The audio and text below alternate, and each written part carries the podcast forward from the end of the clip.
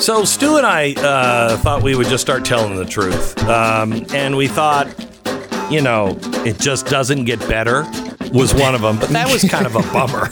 You know, it might be a reflection of our mood today. And then I thought, well, it does. But the real problem is if it's not one thing, it's another. Right? Mm-hmm. Right? Yeah. You know, sometimes cliches have a way of being completely right. And that's where we are today. Right. And we decided not to say this in the actual podcast because we didn't want to bum people out. Well, we want to bum you out. Well, we figure you're here for the long haul. I mean, you subscribed. So you know what it's like. You know what it's like. Hey, today's cheery podcast. Actually, it's got some great stuff in it.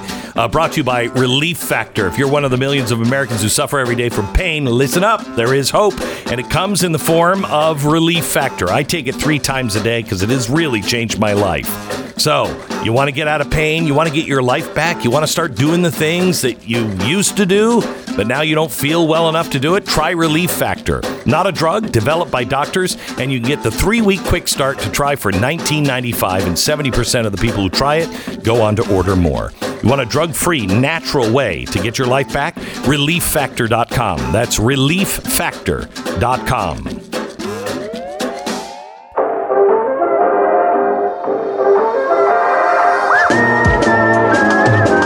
You're listening to the best of the Glenn Beck program. This is the Glenn Beck program. I'm going to read 2 things to you. First, the New York Times.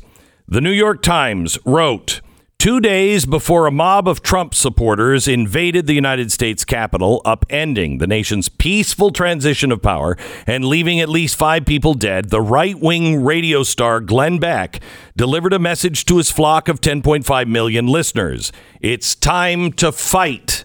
It's time to rip and claw and rake, Mr. Beck said on his January 4th broadcast. It's time for you to go to war as the left went to war 4 years ago. Now, they updated that, even though we gave them all of this information a week before the story aired. 2 days after publication, they updated it with this. Mr. Beck did not lobby for his listeners to invade the Capitol, and a day later he urged marchers in Washington to channel your inner Martin Luther King, adding violence is not who we've ever been. But the language he used on his January 4th show was typical of the aggressive rhetoric that permeated conservative talk radio. Okay. I mean, again, you specifically said not to go. I know. So why would they use you as an example? It makes no sense. Here is the latest story today. Chicago Mayor Lori Lightfoot set social media ablaze Monday evening with a call to arms. That's a quote. Quote, to my friends in the LGBTQ plus community, the Supreme Court is coming for us next. This moment has to be a call to arms. We will not surrender our rights without a fight. We will fight a fight to victory. I wonder if the New York Times is going to say the same about her. She's calling to arms. I don't know what that means except call to guns. Isn't that what arms imply? But there's a double standard here. The president will not disavow those who are now marching in front of the Supreme Court justices' homes, which is my understanding it is clearly illegal to do if you are trying to intimidate or change the verdict of a Supreme Court justice. Mike Lee is joining us now from Washington, D.C. Hello, Mike. How are you? Hello, Grant. Well, it's good to be with you. Good. And, you know, what they did to you at the Times, that sounds like reckless disregard for the truth to me. That's actionable defamation. Ooh, really? Huh. Absolutely. All right. Look, you told them what you had actually said. They ran the story anyway, not reflecting that. That is... Does it matter that they corrected it 2 days later? No, because they still defamed you in the meantime. Nobody reads the corrections like they read the original story. Yeah. This is part of what's disgraceful is that they get away with this. So Let's talk a little bit about, first of all, what is happening to the Supreme Court justices in front of their homes. Mike, that's clearly illegal, is it not? Yes, it is. It violates a Virginia statute. It also quite arguably violates a federal statute, 18 U.S.C. section 1503, I think it is, that would seem to suggest that this is unlawful. But more than anything, Glenn, this is just really creepy. It carries with it an implicit threat of violence, because it says to the occupants of the home where they're protesting, we know where you sleep. Correct. It's the only purpose it serves. And that has no place in society. You know, I actually dealt with it. First time I ever dealt with this, I was 11 years old. My father, who was serving as President Reagan's Solicitor General at the time, filed a brief in a case, and it dealt with an issue related to abortion, related to Roe versus Wade. The abortion rights movement didn't like it, so they protested in front of our home. I was the only one home at the time. Actually, my older sister, Wendy, was there, but she was asleep the entire time. She slept long. So I went out and talked to them. You know, the movie Home Alone hadn't come out yet. It wouldn't come out for another 20 years. But when I saw that movie many years later, I thought, I know how that kid feels. I started thinking, what do I do? Do I break out the illegal fireworks stash that I had from where my cousins bought on the Indian reservation the summer before? Do I turn on the sprinklers? It occurred to me, if I did any of those things, news crews would show up. That would be bad. So I just went out and talked to him instead. And the very first thing the lady said to me, there's a lady who appeared to be in charge of all of them. We'll call her Karen. And Karen said to me, well, hello, little boy. We're not here to hurt you. That's creepy. And it's creepy anytime you protest in front of the home of a public official. Right. That's what's wrong with it. And I'm wondering if that would even be said today. A lot of these protesters, I mean, it's vile what's going on, just as it was vile on January 6th. That was a mob. And not everybody, but the ones that really kind of broke down the door, et cetera, those people were in a mob mentality and just vile. So, Mike, yesterday, without anybody condemning these people and saying it has to stop, the Senate voted to pass a bill to provide security services to the Supreme Court justices and their families. And it was a unanimous vote. Yes. How can somebody on the left say that this isn't violent and yet vote unanimously to provide security? Well, if one of them were on the show with us, and I'm sure all the lefties come on your show constantly. All the time. So you could probably provide the answer. I'm sure they would say, look, the potential is there. We want to make sure that they have safety when they need it. But look, there's no reason for them to not condemn this. There's no reason for them to not call it off. It is inappropriate. I have yet to have this conversation with any of my colleagues, Republican, Democrat, otherwise, in which they will disagree with the suggestion it's inappropriate to show up to someone's home to protest. It's not appropriate. I don't know why it is they can't find the moral courage to express publicly what I think all of them believe privately, which is that is unacceptable. That was the problem with January 6th for many of us. We were like, where is Donald Trump? Why isn't he stepping up to the plate right now and saying, this is horrible. Stop it right now. Let me ask you, there's a bill now going through and at the Senate, and it's to codify Roe. Can you explain what's going on here? Yeah. There's a bill moving through the Senate, and they want to codify Roe, but it's Roe on steroids. It's worse than Roe, far worse. It basically says that no state can have any law restricting abortion in any way and guarantees abortion right up until the moment of birth without any restriction by any other law. And so this is a very radical proposal. This is substantially farther to the left than what you'll see from any ordinary American. Americans understand that regardless of how they feel about abortion more broadly, they understand that the closer you get to birth, the closer you get to the point where a baby could clearly survive outside the womb, nearly all Americans support some restrictions on abortion, but they want to get rid of even those. This act is intended to protect all people with the capacity for pregnancy, cisgender women, transgender men, non-binary individuals, those who identify with a different gender, and others who are unjustly harmed by restrictions on abortion services. Mike, I got to believe if I were running for the Senate and I was kind of in a purple state, I would be really upset at the Democratic leadership if I'm running as a Democrat. Yeah, and why wouldn't you be? But look, they're trying to impress a certain radical fringe element of their own base, and this is where they're going to do it. The next step they're going to do is they're going to try to pack the Supreme Court, or hashtag expand the court, as many of my liberal colleagues are now using that hashtag. They want to add justices to the Supreme Court of the United States, which is itself a huge mistake. All these things are designed to delegitimize, denigrate, and isolate those Supreme Court justices inclined to vote for Justice Alito's masterfully written majority opinion. Mike, you were part of the crew that you were a leader in the crew to find these Supreme Court justices. They're saying now that it looks like this is going to be the filing ruling. Do you believe that? Yes, I do believe that. And I also believe that the reason these people were freaking out so much is that they're afraid of the same thing. And so that's why I think if this does, in fact, happen, the pivot will happen very, very quickly, and they'll move on to saying this is an illegitimate court, so we're going to have to change it. We haven't seen this since 1937.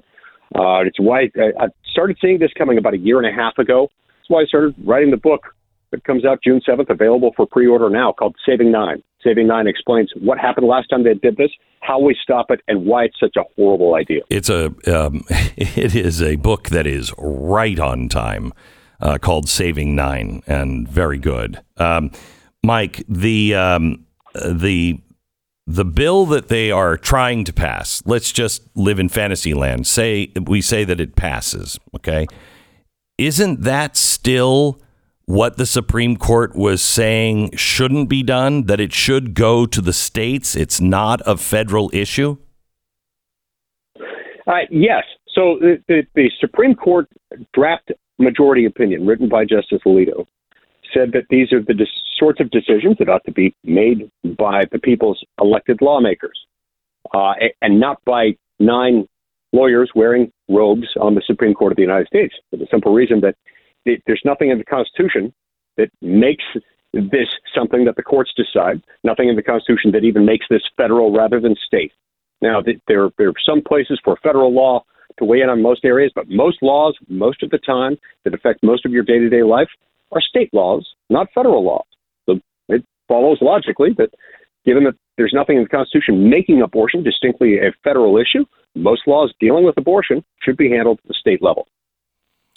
Does that include if New York or California includes, partial birth abortion or after birth abortion, which is now strangely being talked about in those states?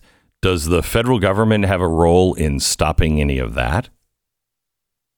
Depending on how far Congress wanted to push the envelope, Congress could try to assert more authority in that area. My personal view is that this is one of those areas that really is perfect for the Constitution, for the constitutional principle of federalism. Because look, there isn't a lot of national unity, national consensus on this issue. Right. People in Utah would decide this very differently than the people of New York, and people in Mississippi very differently than those in the state of Oregon. And, sometimes that is part of the constitutional compromise. That's part of who we are. That is the compromise, right? Is that we allow people to govern themselves differently according to local preferences. Well, Mike, I want to thank you for all the work that you did with Donald Trump and Ted Cruz to get these guys on the Supreme Court and women as well. It's because of, I think, your work that we have these people. And I am hoping that when we get a Republican in office, that you are appointed to the Supreme Court, because I think you would make a tremendous Supreme Court justice. Thank you so much, Mike. Thank you very much, Glenn. You bet. By the way, if you want to support Mike in his race for Senate, you can do that by, I don't know, checking out, I don't know, Mike Lee for Senate or whatever the hell. I don't know. The best way to point people to his site, but yes, you should go look at his site. And this is an important week, I think, by the way, to consider that if you are a person who looks at the ruling from Alito and looks at that in a positive light and maybe have dreamt of the day that Roe versus Wade would be overturned your entire life, for example. It's important to highlight, as you did right there at the end, the really vital role that Mike Lee has in this ruling. He was the guy, basically. That's why they're coming after him so hard. Right. He was the guy who put together the list, along with the Federalist Society and a couple of other people that you mentioned. But he was really the driving force to get that list in front of Donald Trump that he wound up selecting from, and these three justices. And in the office with him, campaigning for these people, really trying to educate Donald Trump on who they were and getting them to be the candidate. Without Mike Lee, you don't have the situation that we're looking at this week. That's how crucial he's been to this process. And if you care about this issue at all, you should remember that. As you look at who you're voting for here in Utah over the next Well, you have Edwin McMuffin, who's running against him, who is pro-choice. And so that's one thing that you'd have going for you. So. Is he pro-choice? I didn't even know that. Yeah, I guess he's pro-choice. Jeez. Regardless, I mean, it's one of these things that even if you had somebody else you were considering, like this is such a vital issue, and he was so vital to it. And I tell you that the left knows it. Too bad the right doesn't know it, but the left knows exactly what he's done. This is the best of the Glenn Beck program.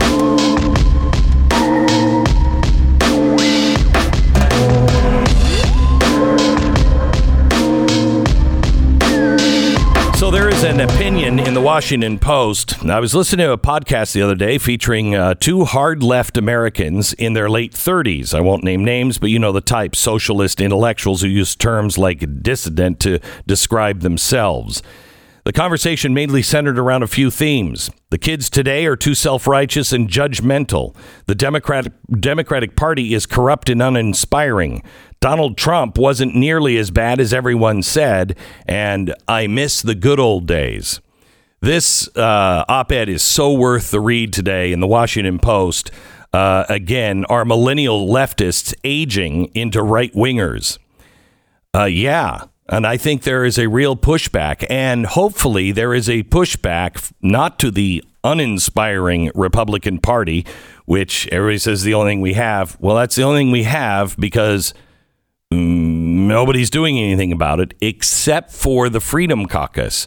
Freedom Caucus is inside the Democratic Party, just like the Progressive Caucus was inside the Democratic Party. And this is the antidote to the progressive disease, and I just hope that it is spreading all over the country, because we need people that will stand together in the shade of the Constitution. Andrew Roth is the president of the State Freedom Caucus Network. He is trying to create more Freedom Caucuses all around the country, and he is with us now. Hi, Andrew. How are you? Hey, thanks for having me, Glenn. You bet. You just started one in Nevada and South Carolina, right? And just last week in Illinois, we've got 5 total. Georgia, Mississippi, South Carolina, Nevada, and Illinois. Our plan is to launch another 5 to 7 this year so we can have maybe 10 to 12 total going into the new year. Okay, so what does the Freedom Caucus, so for people that don't know, what does it stand for, and what are you looking for? Well, hopefully your listeners know about the House Freedom Caucus, and we are operating under their blessing and under their auspices, and they believe in limited government, more freedom, both economic freedom and cultural freedom from the woke left.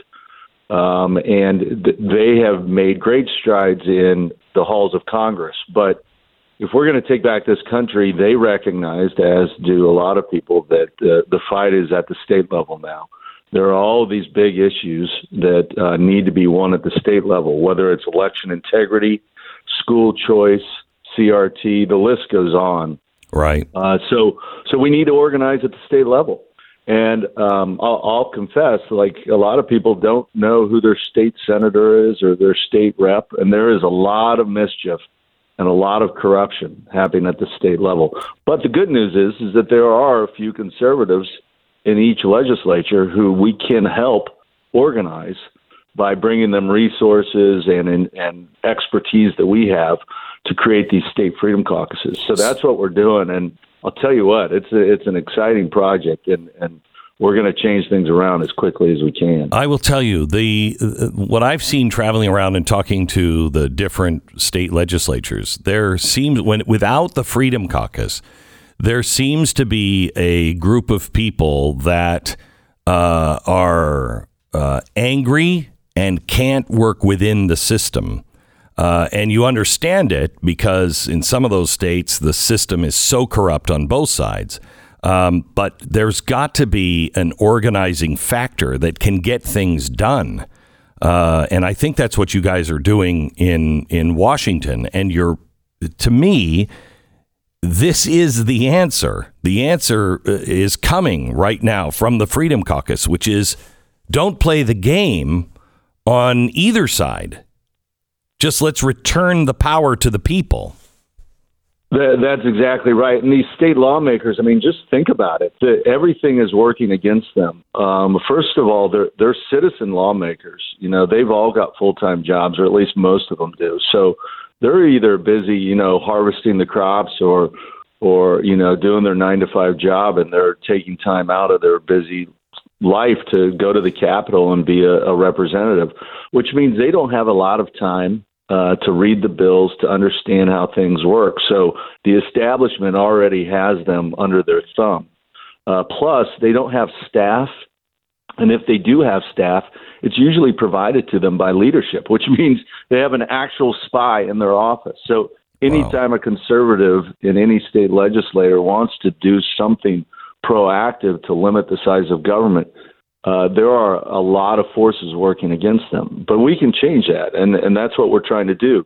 We're going to bring them resources, staffing, all sorts of things so that they can strategize, they can meet, and they can figure out which bills to kill and which bills to push up.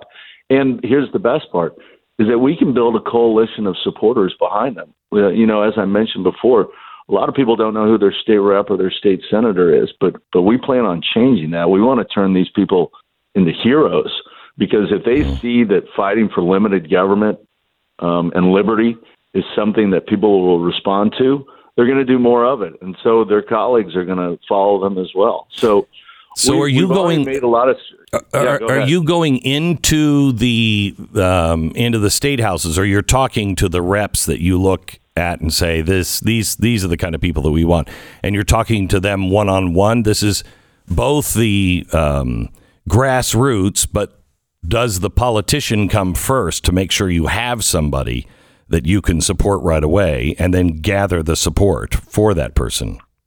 Oh, definitely. We have a pretty rigorous vetting process. We reach out to the grassroots, and we basically ask them who's the most conservative member in the legislature. And they usually land on one or two people, and then we start talking to them. And then we give them bylaws, like a template, which they can take to their colleagues. And it's basically an accountability document. It tells them who they can invite into the Freedom Caucus, how they can kick people out. When a Freedom Caucus takes a position, it's expected that all members follow that position. And if they don't, they need to submit a letter basically explaining why they can't. And if you rack up too many of those letters, then it's time for you to go. So the bylaws are an important part. And then after that, we try to identify somebody in state who knows how things work, who can help that Freedom Caucus operate, kind of the person behind the curtain who can help read the bills, make vote recommendations, build coalitions.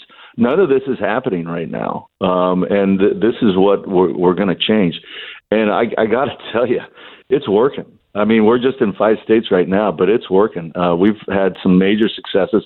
A couple of chairmen of these state freedom caucuses have been on your show and have explained the success that they're having. So I think the best is yet to come.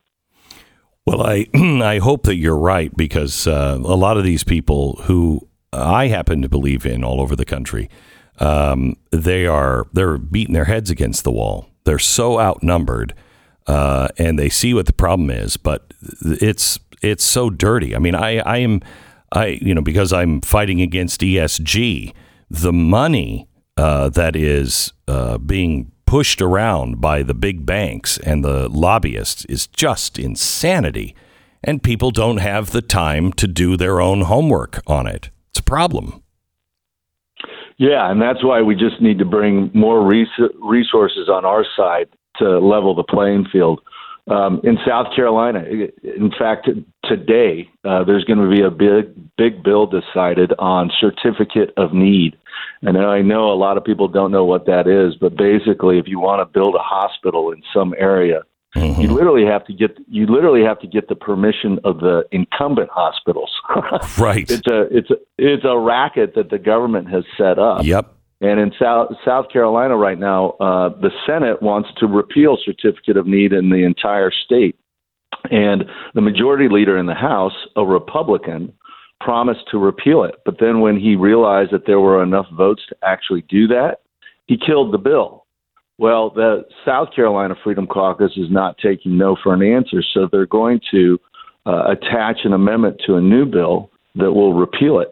And we're going to find out today if that's successful or not. Wow. But I hope it is. I know here in Texas, my local area wanted to build a hospital, and had to get, the certificate of need. And the entire thing was just a scam.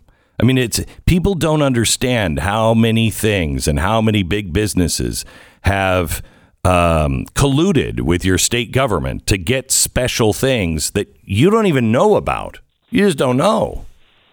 Yeah, it's. I would call it a soft form of corruption, but maybe it's a hard form because it's happening every day without people knowing about it. But that's what we're trying to change. So if we're able to repeal it today, I think it's going to be a huge victory. And everybody's favorite state, Florida, doesn't have certificate of need, and everything's doing just fine down there. Yeah. So any excuse that we need it for the health of for public health reasons is just nonsense. So we're really excited about it. Okay, so how do people get involved if they want to get involved at all and help? What do they do?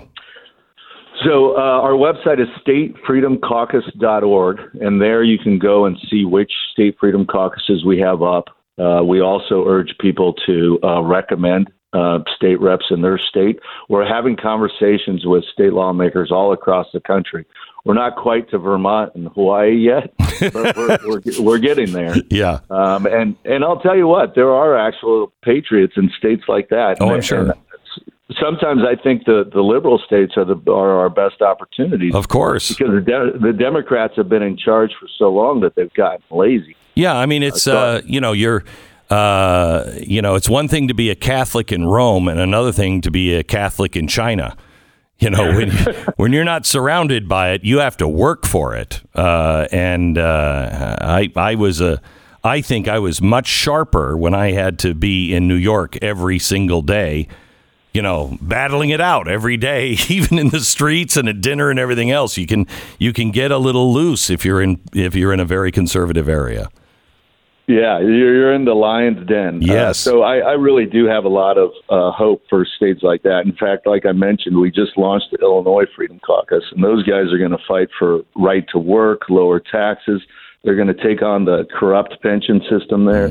They've got a lot of work. Luck. Yeah, they got a lot. There's a lot of conservatives in Illinois who need a voice to get behind. Andrew, thank you very much. This is Andrew Roth. He is running the State Freedom Caucus. You can find it statefreedomcaucus.org.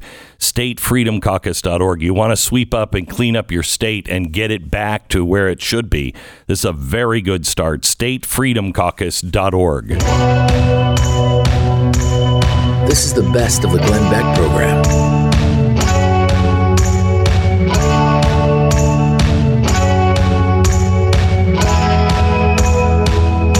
Bethany Mandel. She's a contributing writer for the Deseret News, editor of Heroes of Liberty book series, and the latest target last night of a man once known as Keith Oberman. That's still his name, but most people don't know his name anymore. We'll get into that here in a second. Bethany, welcome.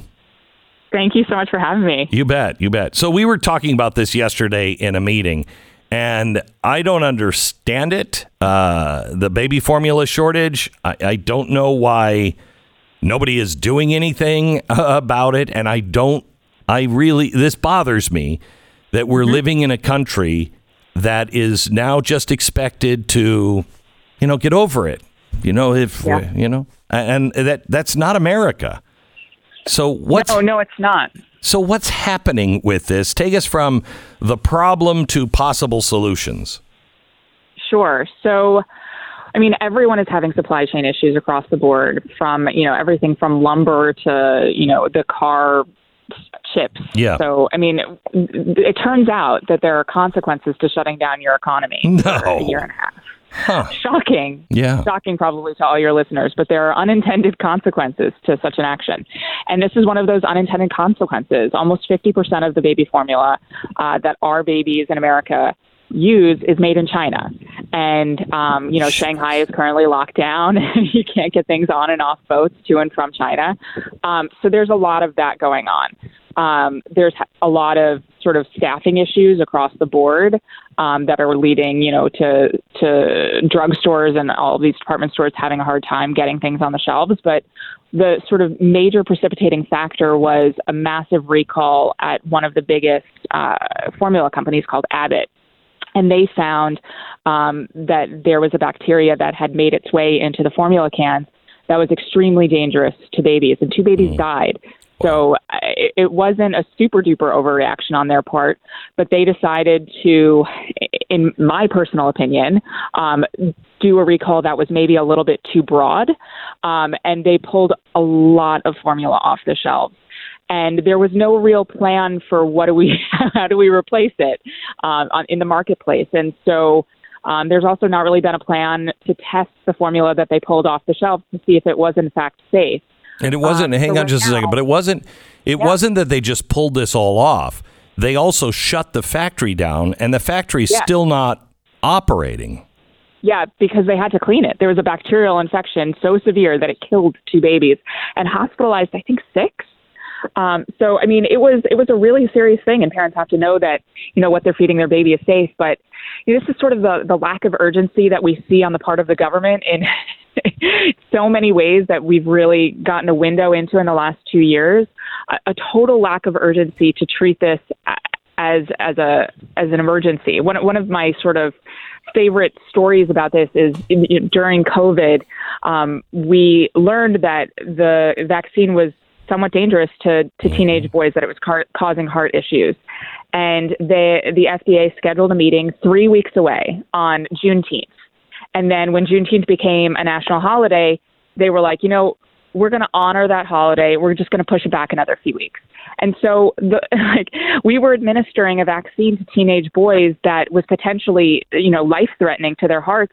And FDA pushed it off for 5 weeks. And that sort of lack of urgency in government bureaucracy that we saw with, hearts of teenage boys, we're seeing the same thing with formula right now. So, it's crazy. This is why, centralized planning never works. Mm-hmm. It just never works, because the people in charge of all of it that have to give the go-aheads and everything else, they're government workers and not necessarily, the fastest or understand the concerns down the line. Competent. Let's be honest.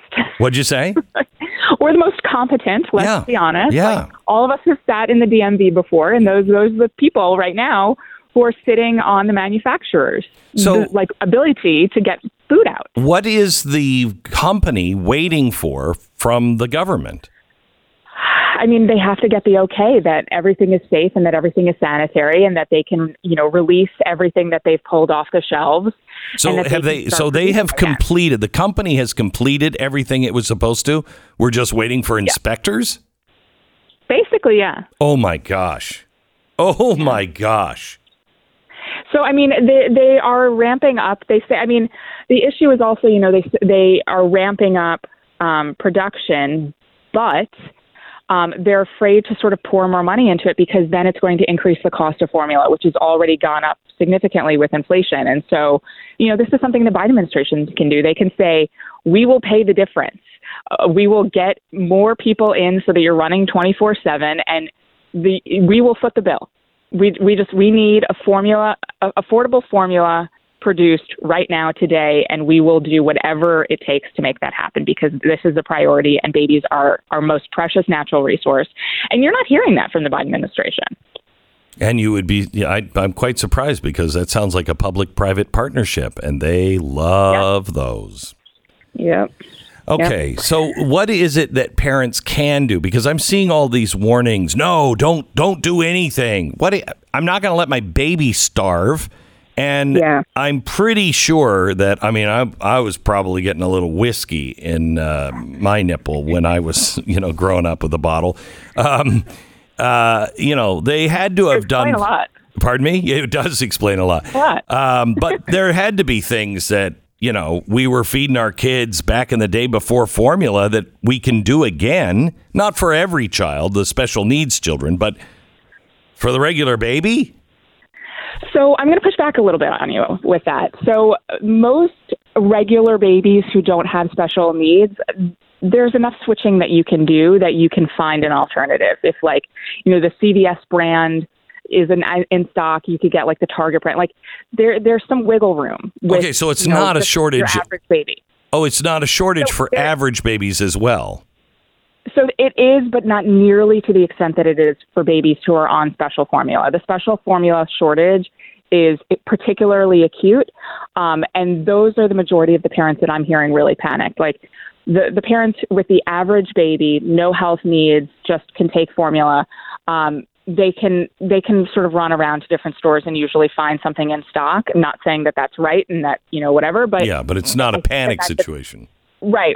And I think that that's, if I were that parent, that is what I would do. The formulation of formula is really specific, and there are a lot of different minerals and nutrients that are in there that you can't just do at home, or you might not get precise. I spoke to a pediatrician actually in Texas.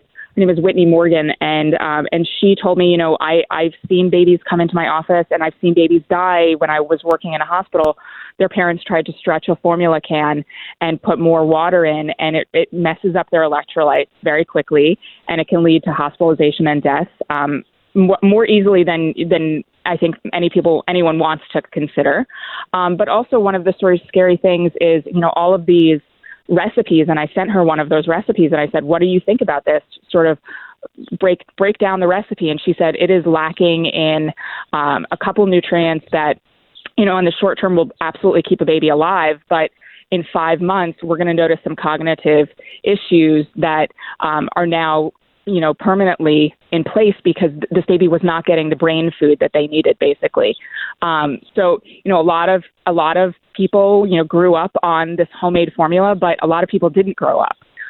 There's a lot of room for error, and we saw that room for error with what happened in the Abbott formula company. That, you know, they had the best safety protocols in the world, and 2 babies died of the bacterial infection. So I would really, really caution parents against DIYing formula because it can go really wrong really fast, and I think it's more dangerous than the shortage. Oh, that's not an answer I wanted.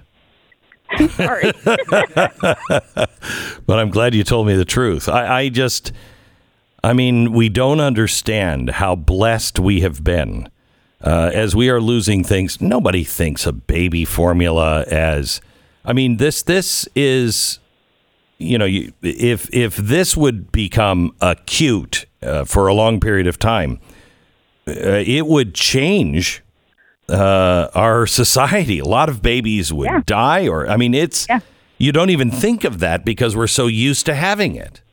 Yeah, no, absolutely. And one of the first things that I have 5 kids, and I mostly breastfeed, but I also understand that like life happens. And one of the first things I did when COVID started was buy a couple of cans of formula just in case, because we saw things flying off the shelves, and I was like, you know what? I'm just going to have a couple cans. I'm breastfeeding my baby right now, but life happens. Things can change. And this is one thing that I'm scared of. I'm scared of flying off the shelves. Mm-hmm. Okay, let me switch topics. Can you give me the tweet here, Stu, from Keith Oberman?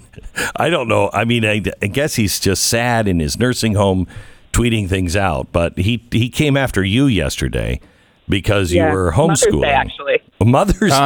On Mother's Day, perfect. Yeah, that's good. After Bethany had responded to Steve Schmidt tweet, Keith Olbermann said, "I imagine putting homeschool mom in your bio and not understanding you've just ruined the lives of 5 innocent children." This guy's the worst.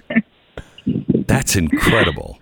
Yeah, I mean, he's like a really sad human being, honestly. Like, we have this sort of saying in Yiddish, like "nebach," like, oh, this like poor soul. And that's honestly how I feel about him. Like I don't know if you remember, he went after Mitt Romney at Christmas time last year. No. Romney posted a picture of his like beautiful, enormous family that's like perfect in every way. Right. And he tweeted something like, this is like my worst nightmare or something. And it's like, that really says a lot about you. It's really sad. It's really sad. And anybody who can't see that homeschooling, I mean, just what we've learned about the teachers unions and CRT and SEL, all of these things. How do you not see that putting your kids in the wrong school is much worse? Yeah. Yeah. I mean, I live in Montgomery County, Maryland, and the test scores that have been released about what happened over the last 2 years are mind-blowing. Like, oh, I know. The abilities of children in middle school to do math went from like, they were testing at like 60-70% to about 5% on level. I will tell you, that's across the board. Oh, I know. I'll tell you, I'm having a hard time with my kids in high school because it's like they just lost. Mm-hmm. I don't know. Well, they did. They lost 2 years. And they're just struggling so hard to get anything back. We've just destroyed a generation. Yeah, no, we absolutely have. Thank you so much. I appreciate it, Bethany. God bless. Yeah, thank you so much, Glenn. You bet. You can find her at her website, heroesofliberty.com, heroesofliberty.com, or follow her at Bethany Schondark.